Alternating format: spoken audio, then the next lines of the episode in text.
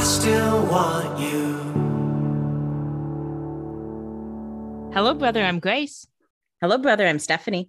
And this is Doppelgangers. Today, we're talking about season four, episode six of The Vampire Diaries, which is called We All Go a Little Mad Sometimes. And boy, does Elena go through it start to finish. Elena truly could not have picked a worse person to be her first kill. It's so funny because last time I was like, I think she picked probably one of the best possible people for her first kill. And man, did that get turned around. Yeah, really turned on her this week. She had a really rough week. As always, I'll start by reading the synopsis from Vampire Diaries Wiki. Terrifying hallucinations leave Elena shaken and confused, causing her to make a dangerous mistake. After giving Stefan some very disturbing news about Elena, Klaus takes matters into his own hands. Professor Shane reveals a story of ancient witchcraft to Damon and Bonnie. With help from Klaus and Stefan, Jeremy begins a new chapter in his life. Finally, Elena makes a painful personal confession to Stefan, and Matt gives Damon startling new information about Professor Shane. So we open the episode in the Gilbert house, where Elena wakes up. It's the middle of the night. She's gasping, crying, freaked out. She's not doing well. She's tossing and turning. So she goes downstairs and she puts something in the microwave, a mug of some kind. And as she's microwaving, Connor appears behind her briefly and says, Can't sleep, but he disappears pretty quick that first time. Mhm. Then the microwave goes off. She grabs her mug. She turns, and there he is. He is standing in the outfit she killed him in with blood on his neck. And he says, You know, it makes sense that you can't sleep. You got a guilty conscience. And she says, Well, this is obviously a dream. Uh, thank you for this. Yeah, she's like, I, I get it. I'm guilty. It's a dream. Not sleeping well. This all makes sense in my mind. I knew I wasn't going to handle this well. This tracks. yeah. She's like, maybe I should put some bourbon in this uh, tea. Yeah. And she says, You're not here. And he says, How do you know I'm not here? And she says, Well, because you're. And he says, Why do you say it? And she says, Well, because you're dead. So, She's like, I mean, I did snap your neck and then I buried you. So it would be weird if you were here. Not impossible. and he says, Yeah, you're right. I am dead. Let me ask you a follow up question. Was that the first time you've taken a human life? She says, Well, as a matter of fact, yes, it was. She's like, actually, yeah. Um, which is, I assume, why I'm having these hallucinations. She thinks. She says, Oh, you're a ghost. That's what's happening. And she calls out to Jeremy because he knows how to talk to ghosts, obviously. She says, You're a ghost. You're haunting me. And he says, Oh, well, can a ghost do this? And he grabs her by the neck. And she clearly feels that. So it's like, okay, Not a ghost. She fights him off briefly. She like pushes him away and she turns away and grabs a knife. And then she turns back and stabs him in the neck. Really great shot. But then when she pulls the neck out, she realizes that was a hallucination. Actually, it's Jeremy. Uh, she just kills her brother. with a knife to the neck, rough one. Luckily, she is now a supernatural creature, which means it was a supernatural death, and he has his Gilbert ring on. So he will come back to life. When he falls to the ground, she's looking for the ring. She finds it. She's like, okay, that barely makes me feel better. In the morning, Jeremy's laying on the couch and she's got Damon over and she tells Damon, she's like, Oh my God, I can't believe what happened. Like, what am I going to say to Jeremy? And Damon's like, You should say, like, Oh, thanks for keeping the ring after it made Rick crazy. And she says, Shut up. you should say, sorry, I killed you. I mean, I don't know what you, nothing you say is going to undo this. So you might as Yeah. well just hit the bases. And Damon says, You should have called Stefan. And she says, "Mm, I don't want to talk to him. He's been lying to me. He's been hiding things. He compelled Jeremy to forget something. And Damon says, mm, In all fairness, though, I think you killing Jeremy kind of trumps that. Yeah, he's like, I think it kind of got canceled out. And even Damon here is like, okay, this is going a little far. I got to keep Stefan in the loop here. Well, especially now that Damon knows why Stefan's been lying to Elena, he is like, you know, in Stefan's defense, he is doing it for a good reason. Yeah, he's like, there is actually a good reason, and you should trust him. Maybe if I say that, you'll trust me. So Damon says again, you should have called Stefan. And she says, I don't trust him right now. But then the door opens, and surprise, surprise, it is Stefan. And Damon says, Well, I called Stefan. Which good call by him. Yeah. And Stefan says, Hey, why didn't you call me? And she says, You know what? I need to go take a shower and clean the blood off my hands. So she goes upstairs, and Jeremy like gasps awake. And Stefan says, Hey, welcome back. How are you feeling? And he says, Hey, what happened? Damon says, It is a long story by the ebook. It is not a long story. It's not a long story. And would it kill you to tell him? Just check him in. Hey, Elena had a little bit of a meltdown and she did knife you in the neck. He is going to notice all the blood on his neck eventually. The memory is going to come back eventually. You might as well tell him so he can start dealing with the fact that his sister killed him. yeah. Upstairs, Stefan approaches Elena and he says, Hey, uh, I know you're still upset about yesterday, and I get that, but let me help you. And she says, I don't want your help right now, so leave me alone. He says, Oh, but you'll accept Damon's. Fair. Yeah, that is a fair thing to say to her. And she says, Don't make this about Damon, even though it is obviously about Damon. Like, girly, you called Damon. You made it about Damon by calling Damon. Yeah. When you knew that Stefan would find out, they live in the same fucking house, bitch. And you know, she did it to hurt Stefan in a way. Oh, yeah, she did to spite Stefan. Yeah. But she says to Stefan, You know, you've been working with Klaus and don't even try to deny it. And Stefan, to his credit, does not try to deny it. He says, It's not what you think. And she's Yeah. like, Well, you know, I don't know what to think, but I do know I don't want to talk to you and I don't want to be around you right now. Well, like I get she's still a little iffy, but like clearly Damon trusts him again. So do you want to kind of dial back your your meltdown right now? Well, and again, it's like I was on this soapbox all last episode, so I won't stay on it too long. But Stefan has never given Elena to not trust that he has her best interest at heart, Yeah. except for when he almost drove her off the bridge. But that was a special extenuating circumstance. He had his humanity, quote unquote, off. I do think you know, last episode I was more on Elena and Damon's side. Elena's taking it too far this week. Yeah. It's like, girl, it's over. The hunter's dead. We're done with that. And guess what? You didn't kill the hunter because of Stefan. Yeah, that's not Stefan's fault. I mean, and sorry you killed someone. I know you like hate it so fucking much, but you did. So let's just move on. You have another thing to deal with. And again, right you killed someone who was an enemy to you. Like you didn't kill an Yeah. innocent person. Yeah. Granted, you are currently in a curse, but yeah, but it's not your fucking first time. So in a curse. in a curse. it's your first time in a curse like this. Oh, I guess the curse of the sun and moon was fake. Yeah, she wasn't cursed. I was thinking like sacrifice. Yeah. Yeah, so this is her first time in a curse. Stefan says, please. She says no. And she says, This is my brother's blood on my hands, Stefan. I stabbed him in the neck last night. So forgive me if I'm not in the mood to listen to you try to talk your way out of this. And she goes to the bathroom. Girl, He didn't kill Jeremy. Stefan is the only one in this house who hasn't fucking killed Jeremy. Let's get Yeah. that straight. So let's all let's all maybe not be so mad at Stefan. Even Yeah. Jeremy has tried to kill Jeremy. yeah.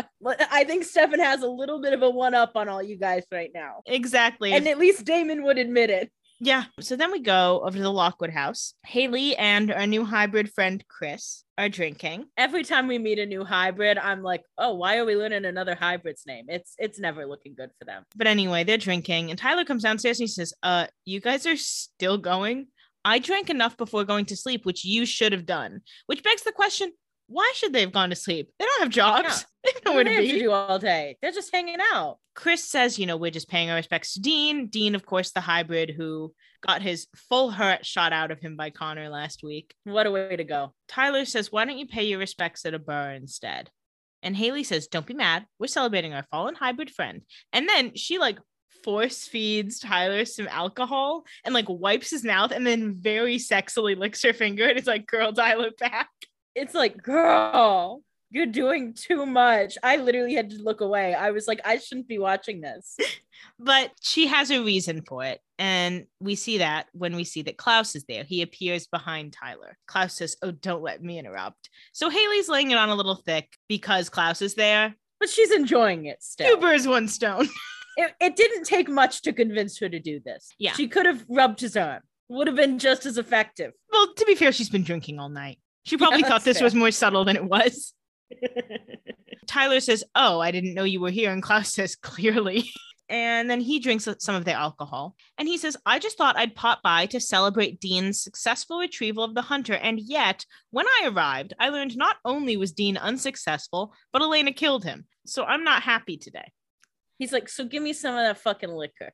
Haley says, Well, you know, maybe if you let Dean use force instead of sending him on a suicide mission. And Klaus says, Oh, maybe you should mind your business, wolf girl. Yeah, he's like, I don't know who fucking asked you. Like, I don't know who asked the whore.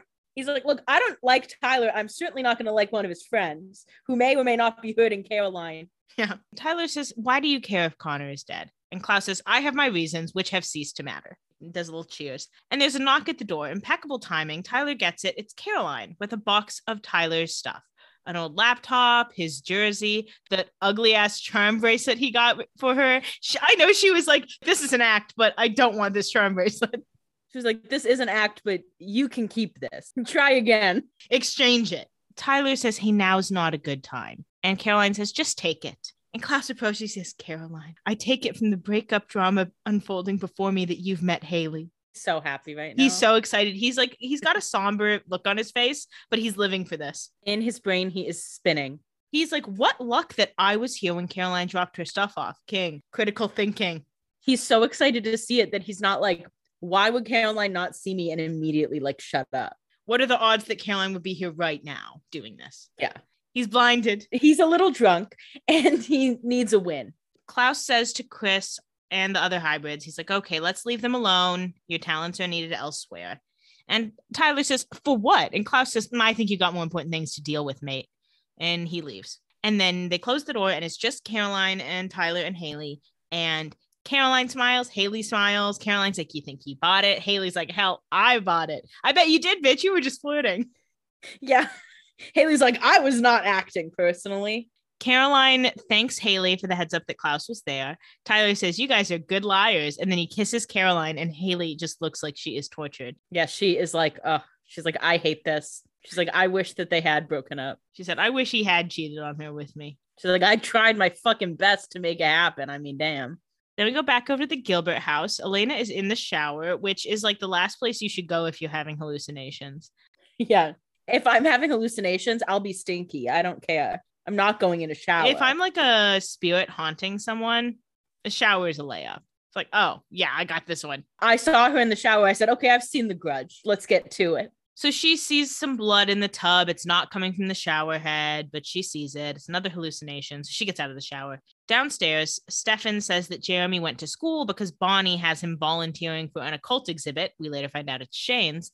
And Damon says maybe Jeremy didn't want to linger in a house where his sister just jammed a knife into his neck. Probably a combo. I wouldn't want to be there either. And then Stefan gets a call from Klaus and he says, Oh, great. And Damon says, Well, you know, time to face the music, pay the piper, yada, yada. And Stefan says, You know, I'm really glad you find this amusing because if he finds out I told you about the cure, he's going to kill both of us. He keeps threatening to kill you both and he hasn't. So I think you'll be okay. Yeah, that feels like a very low possibility. Yeah. But Damon says, You know, quit avoiding him. Shady people get outed. Well, yeah. And if you don't want him to know that you told people, don't tell him. That's the only way he's going to find out is if one of you tells him. Yeah, or if one of you starts blabbing to other people, which Damon's going to do in about 20 minutes. So Stefan answers the phone. He says, I don't want to talk about it. and Klaus says, I can't imagine why. What with you ruining all my plans for a hybrid filled future? And Stefan says, Well, it wouldn't have happened if you hadn't sworn me to secrecy. Probably true. But Klaus says, You know, life's full of ifs. Let's accentuate the positives. The hunter was one of five. We'll find another one. It might take centuries, but we've got nothing but time. We're immortal. Yeah. He's like, I need a new mission anyway. And Stefan says, You're using your calm voice today. Who's getting killed? Klaus says, Well, not you, if that's what you're worried about, but I am concerned about your beloved. He says, Have the hallucinations started yet? And Stefan says, Now, what the fuck do you know about that? Stefan's like, why do you know about everything before it happens? And why couldn't you have led with this last week? He's like, then I could have at least told them something. And Klaus says, Well, you know what? I'll tell you all about it. Where are you? And Stefan says, Well, I'm at her house. And Klaus says, How convenient. So am I. He knocks at the door. So Stefan goes to meet him on the porch. And Klaus says, You know, this would be a lot more civilized if I were just invited in. And they're like, well, we're certainly not doing that. Yeah, at We, this we point, will no. not be doing that. And Stefan says, You know, it's bad enough I'm out here talking to you. What do you know? And Klaus says, I killed the original five hunters. I told you that, remember? He says, basically, when one kills a hunter, there's a consequence. The hunters were spelled by witches to kill vampires. If you prevent one from fulfilling his destiny, he'll take you down with him. I'm so mad I didn't guess that that's why she had these hallucinations. I know. That seems like such a layup. It seems so obvious in retrospect, but at the time, it's like, oh, she's just being dramatic. Yeah. It's like, oh, boo hoo. it's like, okay, get over it. Suck it up. It's like, no, she's literally in a curse. Yeah, no, she's she's been cursed. There's something larger at play than her mental illness, wh- which certainly isn't helping. Certainly isn't helping matters, but Stefan says, I don't understand how Connor could take Elena down with him because Connor is dead. Stefan says that like it's a like no, you you don't get it. Connor's dead. He can't do anything to her. It's like, don't you think he knows that? And Klaus says, Well, that won't prevent him from making Elena his final vampire kill. So here's the tea Elena's going to come with me now. I'm going to lock her up and keep her away from sharp wooden objects. And Stefan says, Oh, she's not going anywhere with you. And Klaus says, If we leave her alone, she's going to take her own life before the day is out. And Stefan says, She's stronger than that. And Klaus says, Is she? Klaus is like, I don't know. I've met her, and it doesn't seem like it. He's like, Number one, I've met Elena. Number two, I've met Elena during her transition. And number three, I've seen these hallucinations. they are not good. They go heavy fast. Yeah, he's like, they really cut for the jugular. Let me tell you. And Klaus says, you know, believe me, it's for her own good if I take her. Which they should kind of believe Klaus again, because he's the only one who's experienced it. Yeah, he's the one who has experience with it. And, you know, he doesn't give them any information on the hallucinations, but they know he's had them. So he should know what's best. And frankly, if Elena's like having hallucinations and again, killing her brother, she should be locked up somewhere for a little bit. This was the same mistake they made with Alaric. Lock them up just for a day. Or at least they should ask Klaus more questions and be like, hey, we're open to hearing that, but we need some more clarification, which they could have done if they had gone to Klaus's house after he took her because they're like, oh, we don't know where she is. Check Klaus's house. Where do you think he brought her? You know he has dungeons in his house. Have you met him?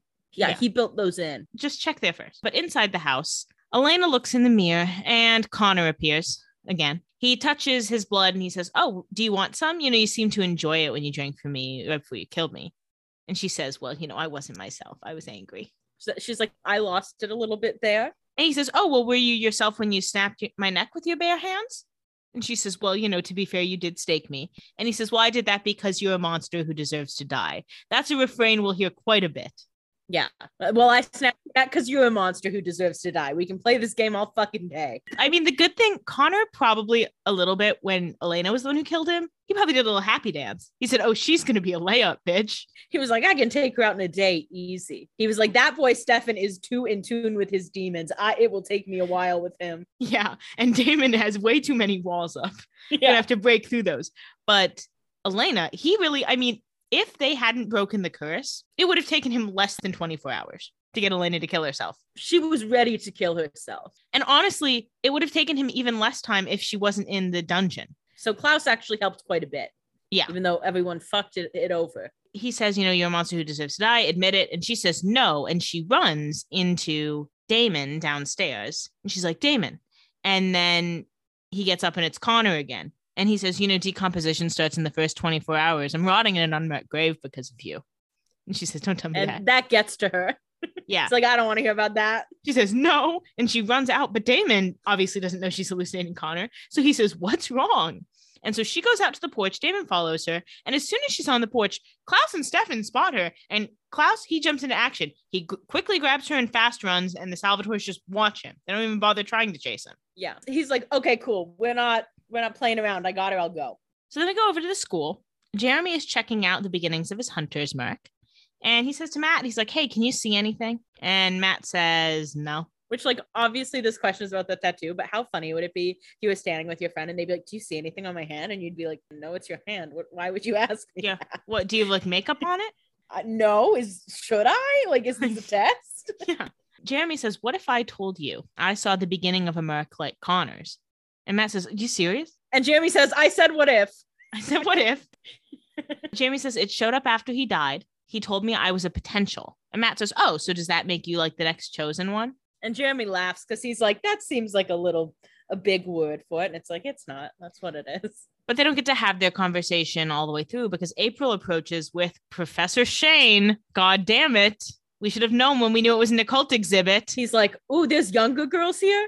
yeah. He says, Hey, don't let her do all the heavy lifting, boys. I found her wandering the hallways with this. It's a big rock. No, she just found a rock outside. She was just hanging out. And then he says, just teasing, I'm the guy who wrangles all the freaky stuff. Atticus Shane, but you can call me Shane. I beg you. Okay. You'd rather be called Shane than Atticus? That's so fucking weird. Well, it's a more modern name.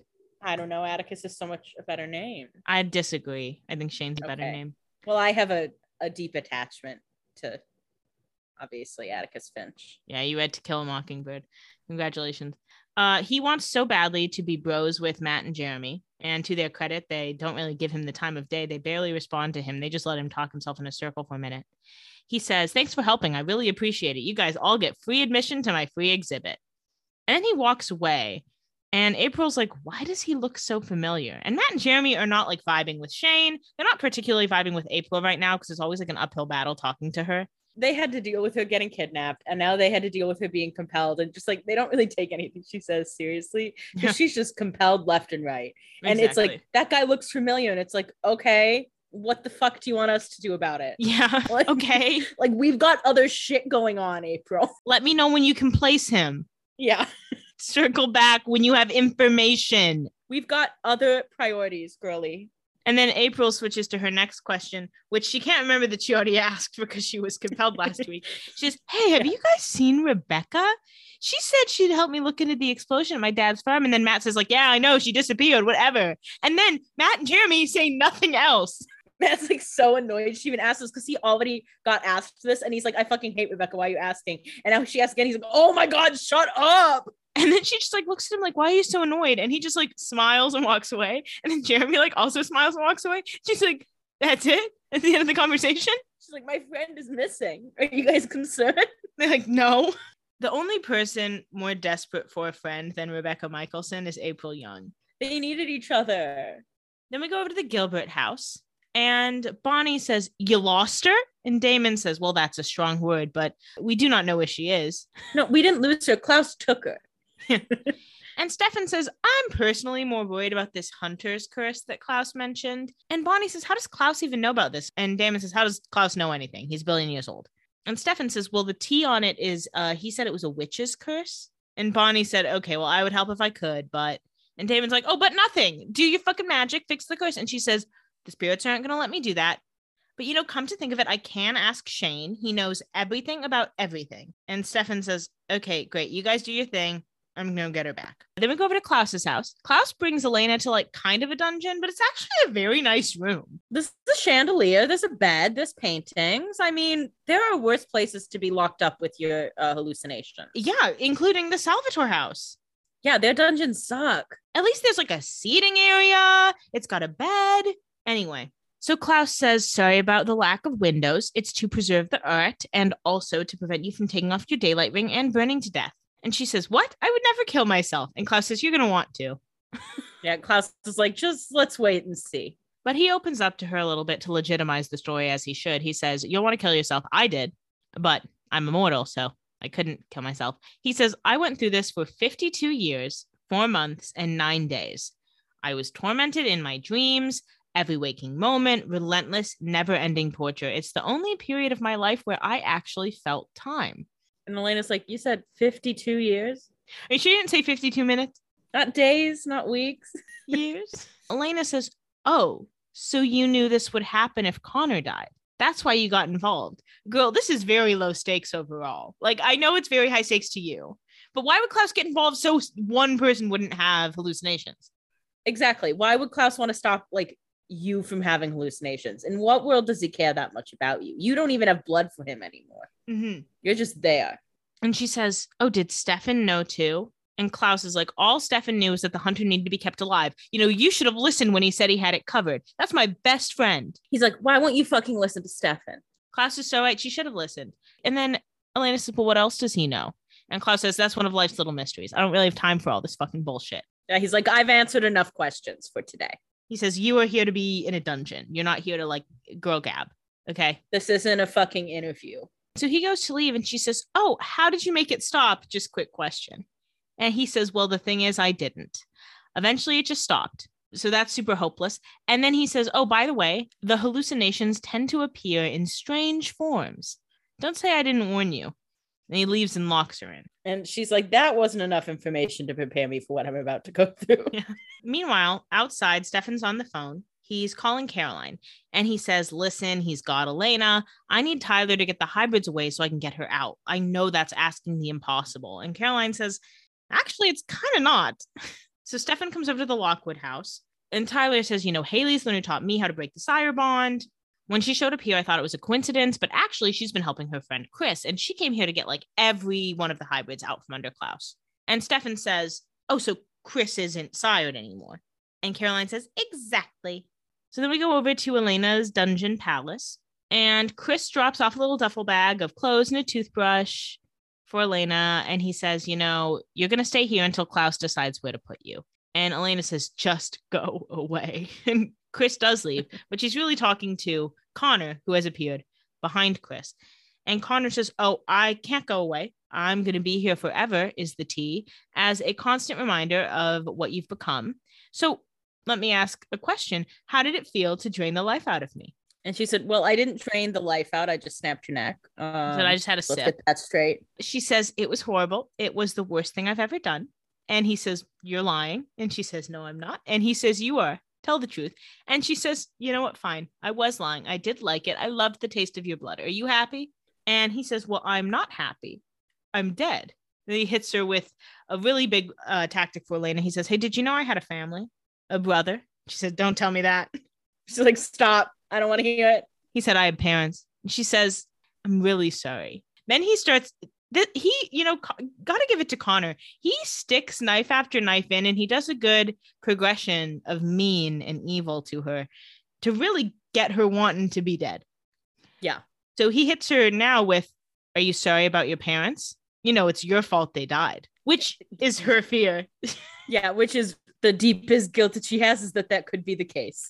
And he hmm. really pulled that right out. He says they ran off Wickery Bridge with you in the car, but they weren't supposed to be there, were they? Because if we'll remember, she called them to pick her up when she was supposed to stay for family night because she ended up going to the bonfire. And he says, You know, they died because of you. And she's like, I don't want to hear that. Don't want to hear that. She's like, I've had that thought enough by myself. I don't need you adding to it. I do not need to hear it from you. And he says, I'm not going to stop until you've taken your last miserable breath. And she says, I'm not going to let you do this to me. And he says, Oh, then get rid of me. Kill yourself. He literally says, kill yourself. I It's he says it kind of funny. He Yeah. says, he says, Oh yeah, get rid of me. Kill yourself. it's like a bully on Tumblr. It's like, okay, kill yourself. Yeah. And he says, You never wanted to be a vampire in the first place. Now look at what you've become. Uh, you're a monster and you deserve to die. Always good to button it with his thesis statement. Yeah, keep that theme throughout. Let's keep on saying it. It's a mantra. And then he says, Oh, fine. You don't want to listen to me? Sure. And then the hallucination becomes Katherine. And she says, Why don't you and I have a little chat? And Elena's like, oh my fucking God, bring Connor back. She said, Actually, no, I'll talk to Connor. "I'll bring- I'll I'm talk to you. Connor. And then we go over to Shane's traveling occult exhibit, which today is at Mystic Falls High. On display, he has the big rock April was carrying earlier and a bunch of signs that say Silas. And he says, You're looking at the world's first tombstone. This item was donated to Whitmore College last month. Donated? Okay. Yeah. I don't believe in donations to him. April is watching and she says, Oh my God, I just realized how I know him through my dad. It's like, finally, something useful from you. It's like, where else would you have known him from? Like, it took you that long to He's a college professor and you don't live in this town. yeah. Of course, it's your dad. Matt says, That guy knew your dad? And April says, Oh, yeah, he taught a theology seminar at Whitmore last year. Then we go back to see what Shane's talking about. He's talking about the tombstone. He says, This belonged to a very powerful witch, a witch so powerful, in fact, that he, Silas was his name, created a spell that would grant him immortality. Legend says he did it with the help of a lady witch who loved him, named Qetsiyah. But sadly for Qetsiyah, Silas wanted to give immortality to another woman, so Qetsiyah killed her and buried Silas alive, leaving him powerless, immortal, and alone. Let's unpack this. Yeah. What are your thoughts on this little uh, little story? I mean, I'm going to swing big with this. I hope you do. Shane is Silas. Okay, let's hear your reasoning. Because here's the thing we already know he's into dispelling the spirits of nature. He's like, I don't need the spirits of nature. Yeah. I'm working on my own. This is still a little bit of a question because I still have a hard time believing he's actually a witch because I think it would be hard for him to hide. Um, but I do think either he is like somehow related to Silas or he is Silas himself. Well, m- let me bring something up to you that we've known before. Sure. This is going to take a couple leaps, but and it's not going to tell us anything for sure. But let me present clues we know. Immortal creatures we know are vampires. Yes. Mhm. Immortality often comes at the price of something. We've seen it be vampirism. Yeah. We've also seen in the case of Abby that when someone becomes a vampire, they can no longer be a witch. So do you think maybe becoming immortal affected Silas's witchiness, and maybe that's why Shane is no longer a witch? But here's another thing Okay, that we have to remember go for it. Esther, Yes. though she wasn't officially immortal, pretty immortal behavior. And we know, you know, whoever this Qetsiyah sealed him in the ground. Sure. We have to assume left him alone. That doesn't mean he can't be unsealed. So maybe he was just stuck there for a while. So who would have unsealed him? Pastor Young, For what purpose? I have no idea. How would Pastor Young have heard about this if he doesn't even know who the vampires in town are? I'm just throwing names out. Uh, I'm just, I'm just guessing. I haven't Um, seen the show before. this is my first watch. Don't you remember that? Um, I just think it's weird that Shane has all this information. Definitely. It's weird even that he like knew about Klaus. Like that's not something we've seen everyone know about, especially non-vampires. I think there's some connection between Silas and Shane. I mean, obviously that's what they're setting us up to believe because why else would he be talking about it? So you think Silas slash Shane got awoken somehow and he said, I'm taking this tombstone. And then he just goes around showing off. He's like, This is my tombstone. I'm sorry, Silas's tombstone. No, he left the tombstone and then he saw how fancy tombstones had gotten and he was like, What the fuck? No. So he took that so he can show it as an old one because he was like, and look how fucking ugly it is. And yeah, I did try to cheat on that witch. So of course she gave me an ugly tombstone. But still, it's the first one. And also, we'll have to point out this is what I'm going to say. Oh, yes. We know he double crossed this other witch to give this other witch immortality. I'm not saying for sure, but who kept Esther alive that long? I want you to also set notice. I want to make sure you have this clear. The woman who he Oh, wait, chose was not a killed. witch. So the what? Yeah, she Oh. got killed. She wasn't. So I assume she was a witch. Sorry. Never yeah, mind. exactly. I just want to clear that up for you. That so Qetsiyah was in love with Silas. Silas was in love with Mystery Woman. Qetsiyah kills Mystery Woman because Silas wants to be with Mystery Woman over Qetsiyah. So love triangle. I had another thought of the mystery. Oh, do mystery. No, no, Okay, it's going too far. are you sure? You don't have to say it, but what if it's right and then I know that's what I'm thinking. and then you regret not saying it? We know that the doppelganger, the Petrova doppelganger line started somewhere, is all I'm saying. So you think it started with this mystery woman that Silas was in love with? It's a potential. I'm just throwing out a connection. I think that's a big swing, but I got to try it. We'll see. We'll see. So then Professor Shane goes on. He says, You know, this might actually be the origin story of Hell Hath No Fury Like a Woman Scorned. He holds for laughs. That's his bit. That's his joke. Yeah. Gets a couple giggles. And Damon asks Bonnie, like, Hey, do you have this? And she says, Yeah, I'll bring him to you. Damon leaves. He's going to go set himself up in Rick's classroom. But as he's about to leave, he turns back because Shane says, You know, it's said that Silas wants to rise again and regain his power and wreak havoc on the world. Maybe we should be afraid. And Damon's looking at him like, okay, this guy's giving creepy. Let's follow the thread that you think that Shane is Silas. So he wants to wreak havoc on the world. So right now he's doing a traveling occult exhibit. Okay. So either Shane is Silas or Shane knows Silas, is what I'm saying. How does Shane know Silas? Well, he knows of Silas and Sure. he wants to free him as like, please, I'm I'm doing this for you. Give me some power. Like maybe he's like, I want to free him so I can become a witch. Okay. I think that's dumb because if Silas comes out, he'll kill him. If Shane teaches whatever type of magic he's teaching Occult Bonnie, studies. if Shane can teach that, don't you think he's able to do it? So why would he need to be a witch? Not necessarily. Okay. Maybe he just knows of it and has researched it, and now he just needs a witch to do it. So I'm I'm amending this. I think Shane wants to get Silas out. I don't think Shane is Silas anymore. Run it back. Run it back. so I think he wants Silas out, and he needs a witch to do it. Why does Shane want some random guy to wreak havoc on the world? Shane lives in this world. What does he gain from this? I don't think he trusts the world or likes the world. I mean, he's studying occult studies. That's not people who like think the world is at its peak ideal moment, you know? Sure. Because why would you need the occult if you're super happy? So I think it's a power thing too. I think it's honestly that he's been studying the occult for so long and wants powers. And he wasn't born a witch. So now he has to find some other way to gain power. And he thinks by bringing this guy out, he'll then get some benefit of power, whether he's got a reason to think that or not, Yeah, why would Silas not just kill him? because he helped him get out. So you think he wants to be like Silas's executive assistant, essentially? Yeah. Okay, interesting. Because the, if Silas is this most powerful person, the assistant to him, pretty powerful too.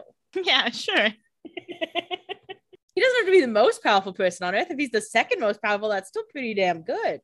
Yeah, but He's going from like the 5,000th most powerful to like the second. That's a big five jump. thousand. you think he's way up Five is high. Well, it's just I think let's say he does wake Silas, and that's what he wants to do, and he mm-hmm. gets Silas to give him witchy powers. Is he immortal? Can't they just kill him? Can't like Klaus just kill him in a minute? I think if if someone as is as powerful as this Silas that we're meant to believe, there would be some protection, whether they're immortal or not. Maybe there's a special way they have to be killed or something. Maybe. Cut this. But whenever I say the name Silas, I'm thinking about Hunter Parrish and Weeds. That's what I think he looks like. That's what you think Silas looks like? yeah. You think we're gonna meet Silas? I don't think he actually looks like that, but I'm hoping. I'm sure we will. That's the greater evil, I fear. Oh, you think Silas is the greater evil? Do you think Silas is going to be hot? I'm sure. Who's your dream cast for Sty- for Silas? Uh, Hunter Parrish. Let's actually play a thought exercise. Yeah. Knowing that this was the year like 2014, 2013, 2014, somewhere around that. Mhm. This is a CW show that at this point is kind of at its peak popularity and they're casting their next big villain. Like who do you think we might see? Guess an actor. Just for fun, just a fun game. I'm thinking in like the 35 to 40 age bracket, kind of an older guy. Like around Michael's age, kind of, or around Michael's vibe. Yeah, around Michael's age or like vibe. I think they would never get him, but Idris Elba would be great. And They're not going to get him. That's not him. But like an off brand Idris Elba or Sure. who's the other one I was just thinking of? If he wasn't busy with other commitments at this time, I think James Spader would be a top tier guest. I don't think they would get James Spader. I don't think he'd say yes. I don't to think it. they'd get him either, but I think he I want you to guess someone who would say yes. who is on. I'm trying to think who's on other CW shows because they love to pull from that net. Cross promote, yeah. I'm just gonna throw one that could be likely. I don't think this is likely because of the show that he ends up Sure. being on. Sure. Skeet Ulrich. He'd be good. He'd be good. I don't think it's gonna be a white guy though. You don't think it's gonna be a white guy? Yeah. Fair enough. But I think Skeet Ulrich is like the level of fame that they would be going for. Child or teen star or some past fame. Sure. David Boreanaz would be another great one. um, That's a good that guess. Would have been committed. But yeah, like someone who was on Who had Buffy. been like on Buffy or like on Charm, something like that. sure. I guess we'll see if we ever meet Silas, if he's real or not. Yeah. And then Shane says, Oh, or maybe it's all a bunch of crap and there's just some old rock. He holds for laughs. And that one actually he gets a lot of laughs. So he wraps it up because he knows he's hit his peak. He says, All right, Yeah, because everyone watching it was like, yeah, it looks like an old rock. Can we go get the uh, refreshments now? Yeah. And he says, All right, enjoy exploring the exhibit. I'll be around to answer questions. And he approaches Bonnie and she says, Nice cautionary tale. Qetsiyah sounds like a badass. And he says, Nothing compared to Silas. Yeah, he's like, shut the fuck up about that bitch. He said, That bit, that Qetsiyah bitch. Yeah. Then we go over to Elena's dungeon palace again. Elena's sitting on a chair crying. And Katherine says, Don't you ever stop crying? she doesn't. something Katherine would say. Yeah, Connor's got Katherine's character down pat. Connor did his character work. It's almost surprising this is the first time he's gotten to Hunter curse somebody because he's just hitting it out of the park. Yeah, he's doing great. And I'm just happy, even though it's not like really Katherine. I've been wanting to see some Katherine yeah. again. It's- we've been in a Katherine drought. Katherine says, Poor Elena, always the victim. Except now you're a killer. So what does Stefan think of the new you? And Elena says, Shut up, he hates me. She's like, I don't want to hear it. I'm not doing good. Katherine says, You know, the girl he fell in love with is gone. You're like me now, maybe worse. And Elena says, No, no, I made one mistake. I can do better. She's like, I'm definitely not as bad as you. Katherine says, No, you can't do any better. You're a vampire. You're going to kill again. It'll change you and keep changing you until you're just like me. And Elena says, I'm nothing like you. Now, Elena, you're in love with both Salvatores, so you're at least a little bit like her. And Katherine says, I was you before you even existed. And when Stefan knew the real me, he hated me. Now he's going to hate you too. But at least you still have Damon. And Elena tries to punch Katherine, but of course she's a hallucination. So she's gone. Yeah. So she just falls on the bed. Then we go over to Alaric's classroom, or whoever the new teacher is. They're learning about the moon landing, so it's not Alaric's classroom because all he ever taught was the Civil War. The new teacher's like, why have you guys only been talking about the Civil War? It's been six months. That shouldn't take half the year. but what the teacher didn't, the new teacher didn't find, that Damon does, is a bottle of bourbon in Alaric's desk. Yeah. How this man kept this job, I don't know. Damon says, You're missing all the adventure, pal. And he drinks some bourbon. And I was like, let's see the ghost, baby. But no. But no. Nope, Alaric is dead and gone, bitch. um, accept it. Mhm. I won't. He's not around and he doesn't seem to be coming back. I don't know. I don't know. Keep that delusion alive. Maybe Alaric is Silas. I'm just kidding. Hmm. Maybe. We're thinking about Interesting. just a thought. Bonnie brings in Shane and she says, Hey, Shane, this is my friend Damon. He's also an expert on this stuff. And Damon says, Oh, I audited your class. It was very enlightening. And Shane says, Yes, I remember you. You talked the whole time. You talked the whole time for the one class you came to. That's not really auditing. And then Shane says, What's your specialty? And Damon says, Origin of species. Shane says, Oh, I, think Darwin would arm wrestle you for that distinction. And Damon says, Not that species. And Shane says, Oh, you're into the monster stuff. And Damon says, I was hoping you had stumbled upon this at some point. And he shows him Jeremy's drawing of the partial hunter's mark that they got from Connor. Shane says, Where'd you get this? Shane's like, what the fuck? I'm kind of nursing a lead right now, and I'm worried about it. He's like, actually, now that I see this, I haven't heard from Connor in a couple of days. And I think I know why. Damon says, It came to me in a dream. Do you know anything about the hunter's curse? And Shane says, Why? You got a dead hunter in the trunk of your car, namely one named Connor Jordan? And Damon says, metaphorically. Damon says, not in the trunk of my car, but nearby. He's just he buried in a shallow grave. Yeah. And Shane says, Well, you know, legend says that if a hunter is killed by that which it hunts, then the person will be cursed to walk the earth and torment them until a new hunter is awakened and their legacy is passed on. New hunters are called potentials. I have a ton of research on it. Why don't I go grab it for you? And Damon says, That would be awesome. I literally thought he was about to walk out and grab a stake. Nope, he went to go grab his research. Bonnie says, How are we supposed to find a potential hunter? And Damon says, Actually, Damon's like, actually, it's going to take us like a minute.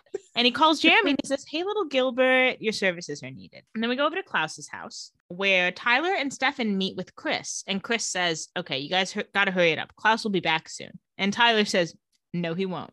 and then we go over to the grill where Klaus is having his customary red wine. And Caroline approaches in a much sexier shirt than she was wearing earlier. So she is here to she's here to slay. Yeah, she's here to do her, her classic job of distracting Klaus. She says, You know, the place looks pretty good considering your hybrid got blown up in it. And he says, Caroline, to what do I owe the pleasure? She's not being fake. She says, I want you to give Elena back. And he says, Ah, they sent you to sweet talk me. Good form, but I'm afraid I can't do it. She needs my help. I'm not going to burden you with the gory details. I know you have enough on your plate already. Having broken up with your boyfriend, speaking of, would you like to date me? He doesn't Yeah. say the last part. he implies it. Caroline says, Yeah, that's none of your business, actually. And he says, "Mm, I'm making it my business. And Klaus says, This is my business now. Klaus says, I just want you to know that if Tyler was still sired to me, he wouldn't have hurt you. I wouldn't have let him. Caroline girlies. Yeah, Caroline Girlies, you get a good episode this week. Caroline Girlies won this week. Caroline Girlies, we're here. This is the news Delana versus Delana. I know. And then Klaus says, Can I at least offer you a drink? And she says, Sure. She says, Yeah, at least. Then we go back over to Klaus's house. Stefan says to Chris, All you have to do is get me access to Elena. I'll take it from there. And Tyler says, Please, you know, like help us and you can disappear and be free. And Chris says, Yeah, until Klaus sends a hybrid after me. And Tyler says, Look, Hayley and I got your back. We'll make sure nothing happens. I would not trust Tyler and Hayley to have my back. They are outside of the main alliance. Yeah. And Tyler must know that. at this point, the hybrids are kind of disposable. I mean, just realistically. like I understand Hayley not knowing this and Chris not knowing this, but Mhm. Tyler should know that if Stefan and Damon want, they'll dispose of a hybrid because Klaus doesn't want Yeah. to dispose of hybrids. But Stefan and Damon, who control most of the main group alliance right now, if we're you know speaking in those terms, Yeah. they don't care if a hybrid dies, and they and certainly not when they haven't ever met before. And frankly, Tyler, I know you don't want to, you know, get to this, but you know that if they had to kill someone in their alliance, you're probably the first choice. If anything, Tyler should be nursing the pack of hybrids a little bit more so he can have, you know, some backup. Yeah. But now all he's got is Hayley, who's drunk all the time. And she's not even a hybrid, she's just a plain wolf who's drinking and trying to flirt with him, Useless. a useless team member. I forgot to mention when Chris first got introduced. At his IMDb. Oh, yes. So Chris is played by an actor named Ser'Darius Blain. He's been in a number of things, but he looked immediately familiar to me. And it took a quick look at IMDb to know what it was, and it was the new Jumanji movies. Oh, love. He's one of the main four like kids, but of course most of the movie is spent like in a video game. Yeah. So he's not in a ton of it, but he is. So he's not like on the poster. he is not on the poster no other things that are important that he was in he was in the charmed reboot for 17 episodes nice. So he's got his little magical side. he was also on the big leap which i heard was really really good he was on 11 episodes Oh. of that two other important things right around the same time as the vampire diaries number one the new footloose movie Okay. but number two what i think i recognized him from but i didn't connect the dots until just now is abc family's hit show jane by design That was a good show. He played a character named Carter, which I don't remember, but I do remember being obsessed with Jane by Design because the main character, the main romantic lead boy, was so so hot and sexy. So hot, and he was in a single episode of Pretty Little Liars. That hot lead guy. I think Carter was her like best friend, I think so too. best friend. That was Yeah. a good show. If people haven't watched that, I highly recommend it. Yeah, it's one season long. I haven't watched it in a long time, so maybe highly is overstating it, but I do recommend it. I watched it in high school, but I remember loving it. So actually, I do think what I recognize him from is Jane by Design. I think like the Jumanji movies definitely help because I have seen those. But I think deep in the recesses of my brain, I'm picturing him in Jane by Design because that was the same year as the Vampire Diaries, so he looks the same. Although he still kind of looks the same in the Jumanji movies. He plays a high school student. Great that he's doing that. Staying booked and busy. Anyway, so sorry I didn't mention that when Chris was first introduced, but that's his IMDb. That's what we know him from. Then we go back to the dungeon. We catch up with fake Katherine and Elena. And Katherine says, You know, you were such a good girl as a human. You were always willing to sacrifice yourself for your friends. Except weren't they the ones who usually ended up getting hurt? And she's like, I didn't mean for that to happen. To be fair, that is not Elena's fault. They wouldn't let her die. Yes. Like Elena can't feel guilty for that. Yeah. but it is something she does feel guilty about. You know, Elena says, I never wanted that. And Katherine says, You know, Bonnie lost her grams because of you. Her mom turned into a vampire because of you. You know, she probably secretly hates you and would be relieved if you were gone. Did you ever think of that? Which like Elena's like, of course I've thought of that. I feel really deeply guilty about everything I've done. Yeah. And Elena says, I'm not going to kill myself. Let's just get that on the table. She's like, "Oh, uh, let's leave with that. And Katherine says, Why not? Your existence brings people nothing but pain. You know, maybe it was worth it when you were worth it, but you're nothing now. You're a monster. You deserve to die. That's gotta hurt. Cause yeah, Elena's like, yeah, I was worth saving when I was a human, but now I'm not worth saving anymore. Exactly. It's just all her own subconscious thoughts in the worst way being thrown at her, which is the goal of this day, and it's effective. Excellent curse. Great design by hunters and witches. Solid curse. You guys nailed it on this one. Yeah. you guys don't often nail it, but this one, yeah. then we go to the hallway outside of Elena's dungeon palace. Chris approaches the hybrids who are on guard and he says, Oh, Klaus said you guys need to go to Tyler. Something about his girl, Caroline. I'll take over from here. Hybrids ask no questions because they were just told Klaus said this, so they go. So that we got to get out of Feels here. Feels like we should have been manipulating the sire bond like that more often. well, Klaus told me that you should let me go. Uh, Klaus said that. Okay. Head on out. as soon as they leave, Stefan approaches and Chris gives him a key to the dungeon. And so Stefan opens the door, and Elena is like in the fetal position on the floor. He's like, oh shit. And he says, Hey, Elena. But he's appearing to her as Connor, of course. So she backs away and he says, Hey, it's me. And she says, Stay away from me. He says, Let me help you. Klaus did keep sharp wooden things out of this room, but he didn't really care about metal. I mean, there's still furniture in there. That's the plus side of the Salvatore dungeon. There's nothing in there. Yeah. So she takes something out from the bed and she stabs Stefan with it and quickly escapes. I don't know in what world Stefan didn't see this coming. This seems like obviously what she was going to do. I know they haven't seen her a lot with the hallucinations, but the last time they saw her after she listened in the house, she was running away. So it just feels like what what's the point of letting her out? She's safe in there. She started this day by stabbing Jeremy in the neck with a knife. What makes you think that you're not getting stabbed by something if you go try to get her? I mean, what is their plan is what i don't understand is like oh we're gonna let her out and then just talk her through the hallucinations again she stabbed jeremy. Yeah. we're past that. Yeah, she's she's not really listening to reason at the moment, guys. And another couple things. She's immortal. I mean i know she's a vampire but she is immortal. And they know for a fact klaus doesn't want to kill her. There are much worse people whose custody she can be in than klaus Especially because if I even take a look in that dungeon, I'm like, actually, this is pretty sweet, you know? Yeah. And Klaus isn't like, I'm keeping her locked up to hurt you guys, to hurt her. He's like, she should not be around people. She'll kill herself. And you guys don't want Elena to kill herself, do you? No, then leave her where Klaus put her. if Klaus had said this about anyone else, it might have been like, oh, he's lying. But they know that he wants to not only keep Elena alive, but cure her. Mhm. So let's get past this Klaus is our enemy thing, okay? We're allies at this point. Also, because if Klaus wanted to kill Elena, she would have been dead already. Yeah. He would have killed her on the run to his house. He would have let her die from the werewolf bite. Just let her stay locked up. But they didn't do that. So then we go back over to the school. Bonnie asks Damon, like, how did I not know any of this stuff about Jeremy? And Damon says, You lost your powers. You get left out of conversations. Like, I don't know what to tell you, girly. Damon's like, we don't tell you anything because you're becoming a lot less useful than you were. He's like, Jeremy's suddenly more useful to us. Yeah. So we've been keeping up with him instead of you. And Jeremy like runs and he's like, Oh my God, what's wrong? Is it Elena? And Bonnie says, Okay, so we figured out how we need to help Elena. We need to kill a vampire. And Jeremy says, Awesome, give me a stake. I'll kill Damon right now. Damon's like, not me. Damon says, Easy Van Helsing. And then he says, We'll get you one. And Bonnie says, By the way, before you do this, you do need to know what you're getting yourself into. I really thought they were gonna go turn a random person for him to kill. I know you're like, Oh, they're going to go turn someone. I'm like, Chris is there. You said early in the episode, Chris is going to die. I don't know why. Like we cut to the girl right after this, and I was like, oh, they're gonna go turn a bartender to kill. Now, why would they do that? It's just a lot of How work. is that the most effective plan? There are so many steps they would have to go through for that. Yeah, I was not thinking uh, rationally. Damon picks up a call from Stefan. He says, Stefan, great news. We can rest easy. We figured out a way to solve the Elena problem.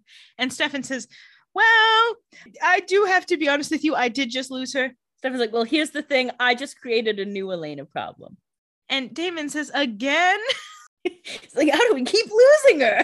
And Stefan says, I'm going to be real with you. She's in bad shape. I tried to help her, but she attacked me.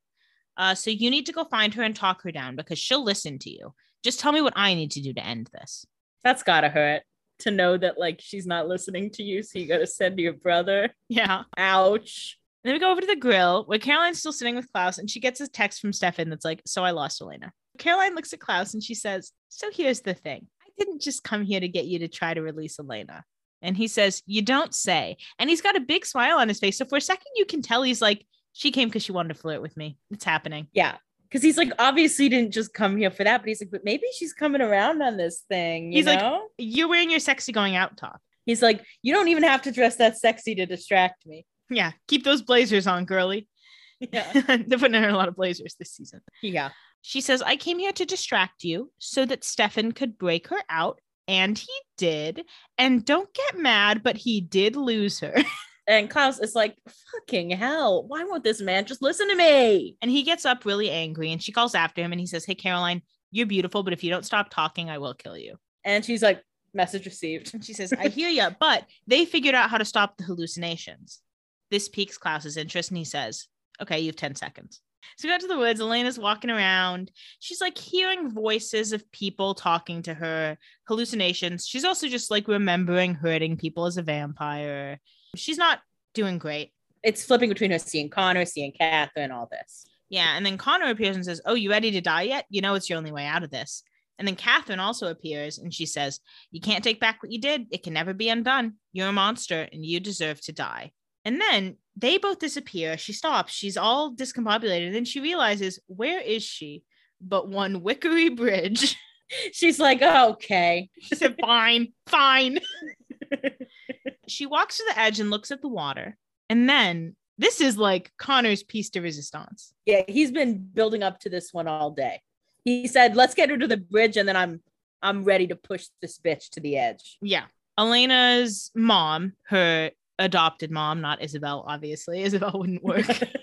Isobel would make a difference. Miranda Gilbert appears and says, It's okay, sweetie. I know what you're going through, and it's okay. This bridge is where your life should have ended. Not just once, but twice. And at first, when she gets here, you're like, well, maybe this is a nice hallucination that's like evening out. But it's pretty, it's pretty immediately like this bitch is gonna say, you need to kill yourself. I know, in like the sweetest voice. Yeah. Her mom says, You know, you were ready to die. Remember? And Elena's like crying and she says, I don't know what to do. And her mom says, Yes, you do, honey. And then she looks at the daylight ring. Elena looks at the daylight ring. And her mom says, That's right. The sun will come up and this will all be over. It's the right thing to do, Elena. You know it is. She's so creepy in this. I know. And then she's like, Admit it. And Elena says, I'm a monster. I deserve to die. And Connor says, Heyo! He says, All right. New record. He says, Before the sun even came up, bitch. Now, it would have been smarter to get her to take the ring off right as the sun came up because this gives a lot of room for error, but he couldn't be perfect. It was his first time Yeah. doing the curse. She does take off her daylight ring and she drops it in the water. And then she waits. She just looks out at the bridge. We can see the sun is like getting ready to rise. It's like early, early morning. And then she like is like, wait a second. I can't kill myself. I can't leave Jeremy. Moment of clarity. She's like, whoa, wait. And then her mom comes back and is like, well, mm, uh, actually, Jeremy is better off without you. How about that? Yeah, it's like she's like, wait, why did my mom tell me to kill myself? That's crazy. And then her mom comes back and she's like, whoa, whoa, whoa. Okay, let's get you back on track. I think I should clarify. Elena's like, he won't have anyone if I kill myself. And her mom says, no, uh, he will have you as a ghost who helps him, not a monster who hurts him. And Connor said, ooh, nice save. he said, I got that one back. Good spin. and then Elena says, you're right. I'm so sorry, mommy. I didn't mean to disappoint you. And it's so sad. Her mom says, hey, you didn't, you were everything I ever wanted you to be, but you died and you were supposed to stay dead. She's like, don't worry, you didn't disappoint me. And then you became a vampire and, and you did. And then you did. So you should die for that. Yeah. And for that, you do deserve to die, That is a decision punishable by death. And I know you didn't make the decision, but still. but you should kill yourself because you're a what monster and you deserve, You deserve to what? Die. Die. Say it with me. when I say monster, you say die. Monster. Die. Monster. Die. and Damon approaches and he says, Hey, Elena. She sees him as he is. Yeah, he doesn't immediately turn into Connor. That's a good So sign. that's good. Her mom disappears briefly and she says, How'd you find me? And Damon says, Yeah, it doesn't take a genius to figure it out. Third time's the charm. He's like, this just kind of felt like a good guess. He's uh, like, he's realistically. like, Wickery Bridge made sense. He's like, if you're gonna die, where would you go? And she says, You were right, Damon. Vampires kill people. And Stefan was right too. I can't live with myself. And Damon says, Look at you being all glass half empty. Let's just go home and talk about this before we do anything stupid. And then Connor comes back because he's like, Oh no, no, you're not getting involved. He said, Oh no, you're staying out of this. Connor says, Hey, uh, the sun will be up soon. It's almost over. And then she looks out at the sunrise. And then Damon looks at her hand and he says, Hey, where's your ring? Yeah, because he's like, why is she looking at the sunrise real quick? Oh no. Not this.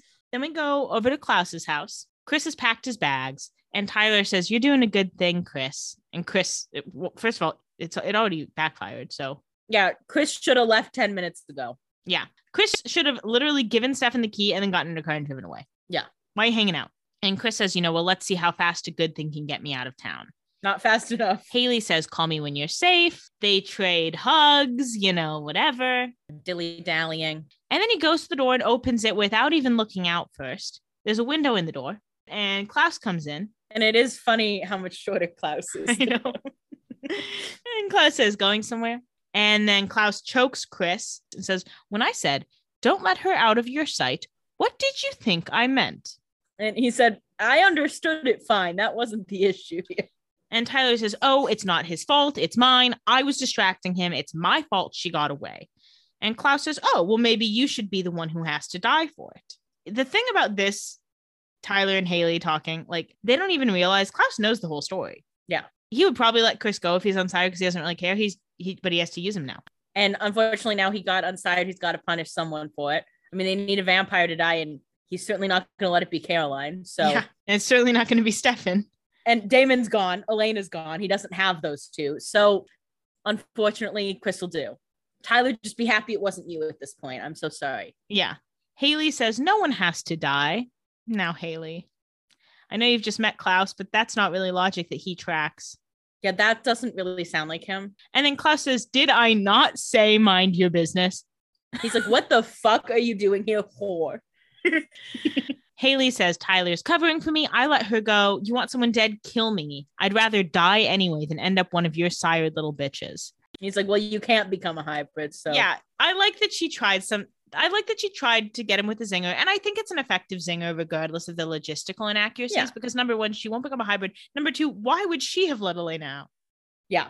she has no horse in this race. yeah, she has no interest in Elena. And Klaus says, "Oh, don't tempt me, little wolf." He says, I'll kill you for fun. You're not even part of this right now, but I'll do it. He looks at Chris and he says, Your existence is to serve me and to please me. Do you understand that? And Chris says, Absolutely. So sorry. I will not fail you again. And Klaus says, No, you won't. He says, Get out of here. I was like, he's gonna rip Chris's heart out, and then he lets him go. And I was like, that doesn't sound like Klaus. And Chris, just a thought. The last time you tried to use the front door, Someone was there. why don't we go to the back? And let's at least try a fast little run. I mean, Yeah. it might not work. I don't think there's any way he would have gotten away with this, but I think there's a couple ways he could have tried. I mean, he should have taken the back door in the first place, is step one, but we're past that. He should have literally given Stefan the keys and walked out the door And walked out the back door right then. He didn't need the hour to pack. to say his goodbyes, probably have a couple cocktails. Yeah. So he opens the door because he's like, oh my God, he's going to let me be free. And then Stefan like stakes him a little bit. I don't think it's in the heart, just enough to like incapacitate him because obviously he can't be killed by a stake. He's a hybrid. Then Jeremy walks in with an axe. And Tyler's putting two and two together here. Even Tyler can make the logical leap where the evening's going. And then we go back over to the bridge. And Damon says to Elena, hey, we need to get you inside. And Connor says, it's almost time. He said, just stay outside a little longer. He said, please. He said, I'm so close I can taste it. And Damon says, What you're going through is a curse. We know how to break it. We just need to get you inside. And Connor says, "Mm, Don't let him stop you. I know you want to, but you can't, so don't. He kind of played his last big card with the hallucination of her mom. So he's kind of got nothing. He was kind of hoping the sun would rise, you know, 10 minutes ago. He was kind of hoping no one would find her on the bridge, which is a fair hope. And he has nothing to do now. So he's like, "Mm, Don't let him stop you. That's not a useful tactic. What he should have done right here, I don't know if this would have worked, but he should have turned into Stefan and said, Why are you listening to Damon instead of me? I thought you loved me. Oh, yeah. Don't you love me anymore? the only way you can prove that you love me is if you kill yourself. Yeah. The girl who I love, who loves me, is gone. And if you really love me, you'll bring her back so I can talk to her as a ghost. Now, Stefan can't talk Yeah. to ghosts, but Elena's already Yeah. on the edge. You're basically dead to me anyway. You might as well finish the job, whatever, you know? That's actually a good move. That's what Connor should have done. That would have worked. it, it would have been his best bet since he already used up Miranda. I mean, he can't he can't use Johnny, can't use Isobel, he can't use Grace, and he could maybe get away with Jenna or Alaric, but I think Stefan would be the most Yeah. damning. Maybe Jeremy, but he's already kind of run the Jeremy point into the ground. Damon says, Damn it, Elena.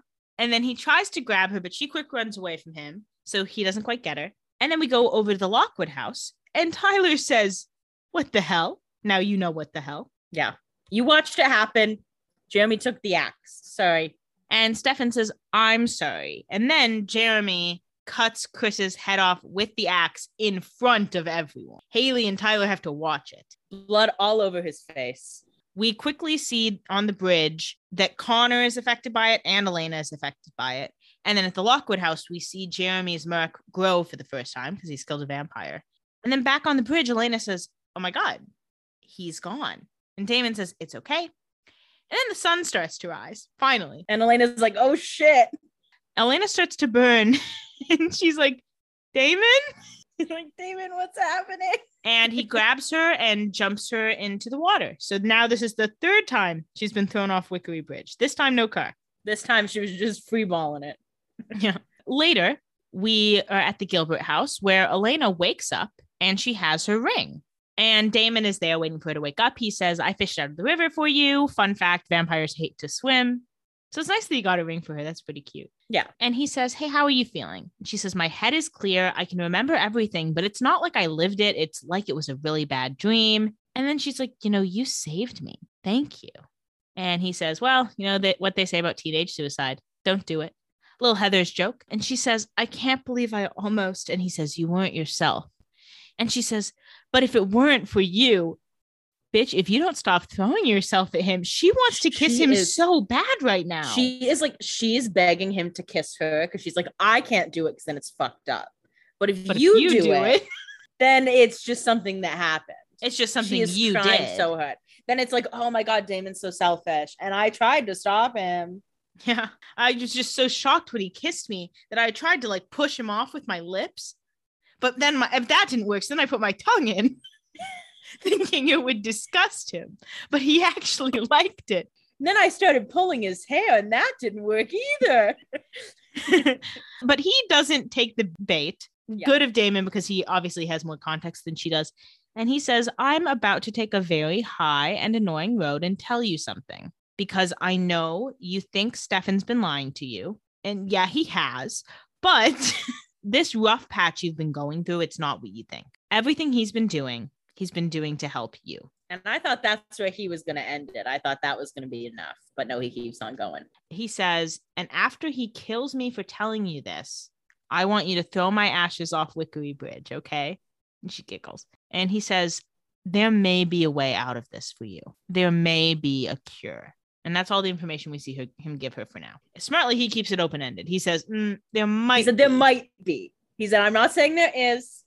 I'm saying there might be. There's a potential for it. then we go over to the Lockwood house. Tyler is moping and Hayley is sleeping on the couch. Tyler's drinking. And Caroline comes in and she says, Hey, Tyler, I know this one, this didn't really go your way today, but like, look, we won. Yay. we did it. Yay. um, he says, It's just us. We're just paying our respects to Chris. And she says, We didn't have a choice. And Tyler says, I told him we had his back. If he helped us, he'd be free. You told him that you and Hayley had his back, which you did. Yeah. And you believed that when you said it. It's not like you lied to him. Yeah. Caroline says, We needed to help our friend. And Tyler says, By handing over another friend. Caroline's like, well, he wasn't really a friend. I don't really give a fuck about him. Because to be fair to Caroline, she doesn't know Chris. Yeah, she's like, I have no reason to think that we should protect him too. Like, how many people do you think I can possibly protect? I've got my hands full. Yeah. You're enough, okay? Me protecting you takes a lot of pull. Exactly. And Tyler says Chris was a friend. He was like me. He was part of my pack. All he wanted was to be unsired. And then he asks a smart question, which he should be asking. He says, How did you even get Klaus to agree to give up one of his hybrids? She says, Oh, I was really hoping you weren't going to ask me that while you're so angry. Uh, but here's the thing I did agree to go on a date with him. Pump that shit right into my fucking veins. yeah. That's the shit. That's the fucking shit. And this is so funny. Klaus wants nothing more than hybrids on Earth. He can't make any more. And he would still give up one to go on a date with Caroline. Now that's love. Yeah. If he wanted to, he would. if he wanted to, he would, ladies. and she says to Tyler, like, I thought it might keep up the ruse between you and Hayley, which is true. Yeah. But also, she didn't care if Chris died. You know, it was the right decision for her. Now, unfortunately, Tyler would have disagreed, but you don't win everything. Yeah. You don't get to be involved in all the decisions. And you're the one who's pretending you cheated with this other girl. So sorry, Klaus is going to jump at the opportunity. Yeah. Especially without telling Caroline that that was your plan ahead of time. So, Yeah. th- if this is your plan to distract Klaus, you kind of have to go all in on it. But Tyler is not too pleased about this. He doesn't see, you know, why this is a good idea right now. So what he does is he throws an alcohol bottle at the wall and breaks the glass. This wakes Hayley up and she says, "What is going on?" It's like, I was just having a nice sleep, like my nice little drunk nap. yeah, and he says, "Oh, nothing's going on. We're just celebrating the life of a fallen hybrid friend." And she's like, "I was also celebrating his life. Why did you throw a bottle at the wall?" She's like, that doesn't sound like a celebration. Okay. Like, I know you're rich and you can just throw crystal shit at the wall, but I like the crystal. And me, I'm asleep. I was having a dream that we were kissing, and I was liking that dream. So I wish you would have let me finish it. And now I'm here and your girlfriend's here. I would like to forget about her if I could. Pass. then we go over to the grill. Damon goes up to the bar and orders a bourbon for himself and then makes it two because he got one for Rick. And in case we can't pull that together, Matt comes up and says, Oh, you're still saving a spot for Mr. Saltzman? And Damon's like, duh. Damon says, I'm in the market for a new drinking buddy. But then he quickly says to Matt, You're not qualified. He's like, don't get any, don't get any ideas. And to be fair to Matt, Matt wasn't getting any ideas. Matt was like, I know you don't like me. Yeah, Matt was like, I don't expect you to want me to be your drinking buddy, and I don't particularly want to either. So don't worry yeah. about And it. also, not for nothing, Matt's got a best friend. It's Jeremy. Matt doesn't want to be your buddy either, Damon. Matt's like, I'm literally working. Matt's like, I can't drink. I'm at work. but Matt says, however, I dug some stuff up about the explosion at the Young firm that I need to tell someone about. April mentioned her dad knew Professor Shane, which wouldn't be creepy, except he had all the info about the Hunter's Curse. And we live in a town where anybody who knows stuff is creepy until proven otherwise. Fantastic read. And Damon says, You're on the verge of impressing me. Drive it home. And Matt says, So I got the sheriff to dig up the pastor's phone records. Turns out he made like a call a day to the same number the last month he was alive. And the day they got blown up, he called it 10 times. It was the office of Professor Atticus Shane. Now, Professor Shane, have you ever heard the term burner phone? Yeah, you couldn't get a fucking disposable. They're so cheap. So, what do you read into this information? Anything? Well, you know, we know that the pastor had some information about how to kill vampires, and we assume some of that came from the Founders Council, but he clearly had some reasoning from Shane as well. But I think there's this also kind of builds in why the pastor felt comfortable, you know, killing himself and the whole council under the assumption that other people would come to kind of take over their mission. I don't know why they couldn't be there while that happened. I'm sure Shane pushed them in that direction. I mean, because we've seen Shane pick and choose what information he shares with people he works with. So, do you think Shane is the one who told the pastor to blow up the young firm? Or do you think the pastor kind of went off script? I think Shane pushed that Why do you think Shane wanted to kill 12 randos? to keep the vampires alive in Mystic Falls long enough to build up the Hunter's Mark. Okay. Although you would think Pastor Young trapped them, he didn't kill any of the vampires, even when he realistically should have once he got Damon there. So maybe he was saving them for Connor to come. So maybe the pastor knew Connor was coming. Yeah. I assume the pastor knew Connor was coming if he was talking to Shane, but I also think it's notable that he called him multiple times the day of the death of like, Mhm. this is happening. We got the vampires. Oh, the vampires got away. If he was calling Shane to get Connor to come kill the vampires, why blow himself up? No, I'm saying I'm saying he called Shane to give him updates Okay. and thought Connor was going to come. And then I, for whatever reason, Shane convinced them, like, look, now that the vampires are out, like, a greater evil is coming. Be- and if you, I don't know, contribute your life force to something, what are they contributing their life force to? to Silas, But what did they get out of it once they're dead? here's something. Here's something. Okay. Okay. Well, I don't know what they get out of it. They're dead. Okay. So the humans get nothing. I don't know what what Shane told them, but what Shane gets out of it, I don't know if this only works with witches, but isn't it a place where a bunch of death happens that becomes a really powerful place to channel for a witch? We've only heard that when it's a place where a lot of witches died previously on the show. Okay, well, still, still, I'll throw it out as something. Okay. So Shane had to convince all these people to kill themselves. He just had to convince Pastor Young. Sure. But he had to convince the pastor that there was something in it for him Salvation. because the pastor's got a daughter he takes care of. Like, and he's got Yeah. a mission that he wants to kill all the vampires. So he's got like reasons he wants to stay alive. So Shane has to offer him something pretty good, right? Maybe. Because if he's a pastor, he thinks he's going to go to heaven whenever he dies. So what's the rush? You know, Yeah. salvation's not really enough. I mean, there is a potential that their souls are being used for a bigger purpose. I think that could be convincing enough for the pastor that, you know, he gets salvation, but also his legacy leaves something. Sure. that that it's a sacrifice of sorts. It could be a sacrifice to Silas. I kind of said that, but it also could be a sacrifice to like here's enough power to like provide something for this evil to like use against the vampires or whatever, or to stop some evil if we're like in the way.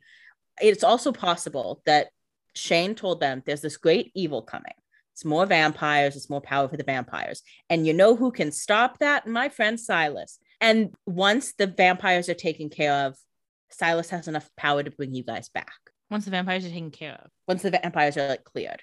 But then knowing the Council B squad as we know them, wouldn't they be like, we want to kill the vampires? We want to be involved. Can't Connor train us? That's a good point. Why do we have to die? Can't we be alive and keep doing our council thing? Is it possible that Shane convinced them? I'm I'm seeing Shane as this like manipulative mastermind, which I think might be overstating it. Well, you used to think that Pastor Young was like the cult leader. Do you now think Shane is the cult leader? Uh, well, I think Pastor Young is the cult leader, but Shane is like leading him. So I think he thinks he's the cult leader and he acts as the cult leader, but someone else is pulling his strings. I think it's possible that Shane told them if they killed themselves, they wouldn't actually die. And he lied about that. Like, there's a potential he was like, yeah, if you guys just kill yourself, I can bring you back if you do this. And then you'll be more powerful than ever or something. And they were like, cool, sounds good. Do you think he intends to bring them back? Shane is obviously enlisting Bonnie for some purpose.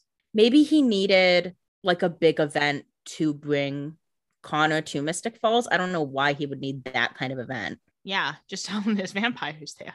Yeah, I don't know. He'd be like, oh, he's like, there's vampires there. And also, 12 people burned alive. He's like, okay, I'm really more concerned about the vampires, but thanks for the current mm-hmm. events. but thanks for the info. Yeah, I don't know. Interesting. I don't have a good answer. I don't expect you to. Just some things to think about in our as we go into season. you bring up some good questions. don't I? Then we go over to Shane's office. Shane talks to Bonnie and says, Did your friend Damon get everything he was looking for in my files? And Bonnie says, Yeah, thanks. And then she asks a question that she should have asked when she first met Shane, which is, How do you know this stuff? Now, Shane has no desire to answer that question. Yeah, he, At least not says, now. Well, I'm not going to answer that, uh, but I will talk. So you think I do? He gives her a lot of words to avoid the fact that he didn't answer. He says, Bonnie, I've been around the world 10 times over, studied every supernatural creature known to man. And for the record, witches are hands down the most powerful. So I'm in your corner. I'm your biggest ally. But let me say this when you're a new hunter, and I know you have one, when he completes his mark, you're going to want to come to me because I'm going to be the only one who can help. Trust me on that. What do you think that means? Well, of course, Shane wants her to think that because he wants to be the first person to be, get told when this mark is complete. Well, what do you think he wants to look for the Mark for? Because from what we know, the Mark is a map that leads to the cure.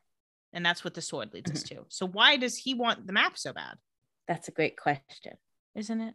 I have a hard time believing he wants to cure vampires, like, or even get rid of all vampires. I don't really think that's his top priority. hmm but maybe Silas does. Like, I think this is more a bargaining chip. I mean, not, it's more than a bargaining chip because obviously he wants Yeah. it too bad for it to just be a bargaining chip. But I don't like, I don't think his goal is to eradicate vampires. Yeah. Do you think Silas wants to eradicate vampires? I don't think so. I don't know why either of them would want the cure. Yeah, I think it also may be, let's go back to thinking about the curse of the sun and the moon. sure. It's much more effective to have a map that multiple people want what's on the other end. Sure. Now, the easiest way to make people want that is to tell them it's something that they want, yeah. whether that's what's at the end of the map or not. Maybe there's a cure at the end of the map. Maybe we're just saying there's a cure at the end of the map and there's something else that Shane or Silas or others want. Sure. That's a good thought. Then we go over to the Gilbert house. Elena meets Stefan on the porch and they're playing sad music. Um, and the writing is on the wall at the beginning of the scene. Well, let's get to it. She says, Hey, sorry I stabbed you. And he says, It's okay. I probably deserved it. You should have expected it. You didn't deserve it. Stefan says, Damon told me he clued you in. And Elena says, You didn't kill him, did you? Stefan says, Now why the fuck would that matter? I'm your fucking boyfriend. Stefan's like, why is that the first thing you asked? He's like, Come on. He's like, could you have waited to ask me that? I'm begging. Can't you just ask how my day was? Yeah. I, I would really love for you to be more concerned about the fact that you stabbed me, actually, going back. Yeah. He says, Oh, screw Klaus and his secrets. We all want the same thing. We just have to work together for it. Might have been more useful to come to that conclusion last week, but oh well. But we're here now. She says, Hey, Stefan, why did you send Damon to come look for me instead of you? And he says, Well, remember this morning when you didn't call me? He's like, the writing is pretty much on the wall here. Uh, Yeah. he's kind of testing it out. He says, Well, because lately it seems like he's able to get through to you in ways I can't. You listen to him, you trust him, even when you can't trust me. After everything we've been through, you can admit that. And she doesn't right away admit it. She's like, I don't know that I can. She says, I don't really feel like it. She says, Listen, you've been so strong for me, helping me, fighting for the girl who chose you, the girl who died on that bridge. And I love you so much for wanting to find this cure because I'd like nothing more than to get her back. Because the girl that she's become, the girl that I've become, sorry for sticking in third person. Yeah. she's, She's like, okay, I got to get out of my denial stage at some point here. Yeah. She says, the girl that I've become is different somehow, darker. Who I am, what I want. And Stefan says, okay, you're talking in circles. What you want or who you want? Yeah, he ate with that because he was like, can we get to the fucking point here? But it all comes back to the same thing of she's she's like, I would love the cure, but also like I did still kill a person. Even if I'm cured, like that doesn't change how I'm feeling all this time. Yeah, taking the cure would not take away any of the stuff that's happened since she's been a vampire. Whether she likes the changes that she's gone through or not, she has to admit that she's changed. She's finally starting to accept that even if just for now, she is a vampire. Yeah. She's got to learn to figure out a way to live with that. And the way she wants to do that is by making out with Damon.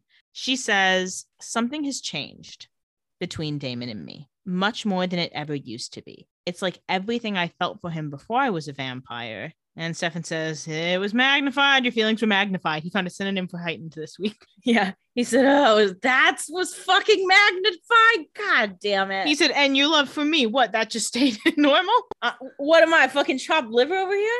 Damn. He's like, Need I remind you you chose me? Need I remind you? I feel like I do need to remind you. You seem to have forgotten. And she says, Well, Says, Well, I may have made the wrong call there. she says, I'm sorry. I don't want to lie to you.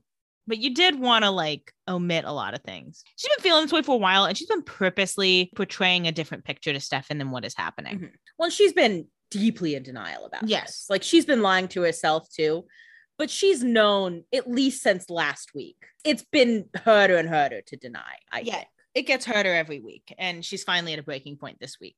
He says, You know, before when I was the Ripper, I understood why you cared for him. I practically drove you to it. But now I can't do this, Elena. I can't do this anymore. He's like, I can't just like wait around for you to decide which one of us you're going to choose, for you to entertain both sets of feelings. Like, I'm not going to be this boyfriend who's there for you all the time if you're going to constantly want to fuck my brother. Well, and he's like, and it was one thing when you like had a reason to cling to him. I left. I wasn't the same person. I got that. He's like, but I kind of thought now that I'm back and we're dating, those feelings would go. And since they haven't, like, I can't sit here with this anymore. Yeah. Like, because now it's not just about like you needed support when I couldn't support you. Like now it's just about your feelings. Like. I'm here and I'm supporting you, and you don't want the support I'm giving you. And that's not totally her fault. Yeah, it's a different type of support she needs now, but also like he can't ignore her feelings for Damon anymore. He used to be able to say like she needed someone and he was Yeah. there and I'm happy he could be there while I wasn't. And now he's like I'm here and even when Damon is like bringing me into the folds to be here for you, you still get more from him. Like Yeah. I can't do this anymore. Stefan's like, on paper, I'm being the perfect boyfriend to you. And it's not enough. And so good for him. He says, I can't do this anymore. And she says, I know. And that's where we end the episode. So this is like the first real Stelena breakup we've seen because the last time they technically broke up, Stefan just kind of left town. This feels like a pretty final breakup for now. Thoughts, musings. Are you sad? Are you joyous? I mean, it's sad for Stefan. I'm not like happy about it. I Mhm. think it's a hard time for both of them. Elena's finally ready to admit that she's changing and growing into a different person as you do as a vampire. And she was not ready to admit that. And I'm glad Stefan is like not just waiting around. You know, Damon was happy to wait, wait around because he's he's down bad. But Stefan's like, I'm not gonna be that down bad. It's the same thing with Katherine. Damon waited around for Katherine for fucking 150 years. And Stefan was like, I'm done with that. So I really respect this for Stefan. I think Elena's going to be going back and forth on this, honestly. And I think Stefan's going to have a hard time like pushing her away because it's not like he's not in love with her, but he understands that like she's not as in love with him as he needs her to be. Yeah. So, but I think Elena's still holding on to like, I could be the person that Stefan wants. I just have to find myself again. And she knows that girl's gone, but I think she's still going to take some time figuring that out. So here's my question How long do you think we have until she gets together with Damon, whatever that could mean? Whether that means like she says she's in love with him, she kisses him, they have sex. How long do you think we have until that? I think Kiss four episodes, so episode 10. Um, I think saying she's in love with him, episode 17. Gotcha. And I think getting together, end of the season. Okay. Interesting. She's not ready to admit this yet. And I think it's going to take her some time to come around. I don't know, this feels permanent now, but she's she's a volatile little bitch right now. Well, and also not for nothing. It's not like she can just like stop talking to Stefan. Like, Yeah. he's still in her life, he's still in all her friends' life. And I want to bring another piece of this to your attention. How do you feel like all of her friends are going to react to A, this breakup, and B, the prospect of this breakup being about Damon? yeah, that's not going to go down easy for literally anyone except Damon. Even Damon, I think like Damon is obviously going to be thrilled about this, but he is not like I, and maybe this is wishful thinking for Damon. Sure. I don't think it is, but it's not like he wants to like steal his brother's girlfriend. Yeah, he feels insecure about it. Like he did want to, but he didn't like really want to. He knew that would hurt Stefan. The reality of the situation is much more like hard for him to swallow than just the idea of like, oh, I hope one day Elena kisses me. Yeah, because also Damon knows how it felt for Katherine to really be in love with Stefan instead of him. That shit fucking hurt. And he doesn't want to have to do that to Stefan. And he cares for Elena and he wants to be there for her. But this is not like going down easy with anyone. Elena and Damon are both going to be in their own forms of denial about this. Like Elena's closer than she's ever been. And Damon's always been aware of it, but he's always been like, I can't do anything about it, you know? And now that he can, it's like, wait, what? Caroline's not going to be supportive of this for obvious reasons. Like, she's going to be like, come on, Elena, hold, hold it together. Yeah, one thing about Caroline, she ships Delena. Because even though Caroline grew into herself and changed when she became a vampire, Elena's changes are a lot more intense. And so it's hard to track that in the same way. I do think they'll be supportive eventually, and especially when they see like kind of how this has grown. But I think this is not going to be something that they're all on board with right away. Well, and especially because a lot of Elena's feelings about Damon, Elena has kept so far under wraps that no one can quantify them. Because she's never wanted to admit anything. And it's the same thing like when we saw them go to the college. She was so happy dancing with Damon until Bonnie sees her. And then she's like, no, I hated it actually. And it's like, no, you didn't, but you feel like you have to say it. So now everyone is like, oh, it's just kind of this weird sexual tension, but there's no real feelings there. And it's like, there are. It's time to start admitting it. She's been downplaying it. Damon's been, I Not mean, talking it's about all it. over Damon's fucking face, but they all thought it wasn't going to happen for him. So it's just, it's going to take some, some time. And again, a lot of people do not think Damon's a good person. I think they all respect him in a way, but like no one wants Elena dating him. He's a necessary evil of the friend group. Most of them at this point are not hanging out with Damon one on one unless they absolutely have to. Whereas like everyone else like kind of mixes and matches.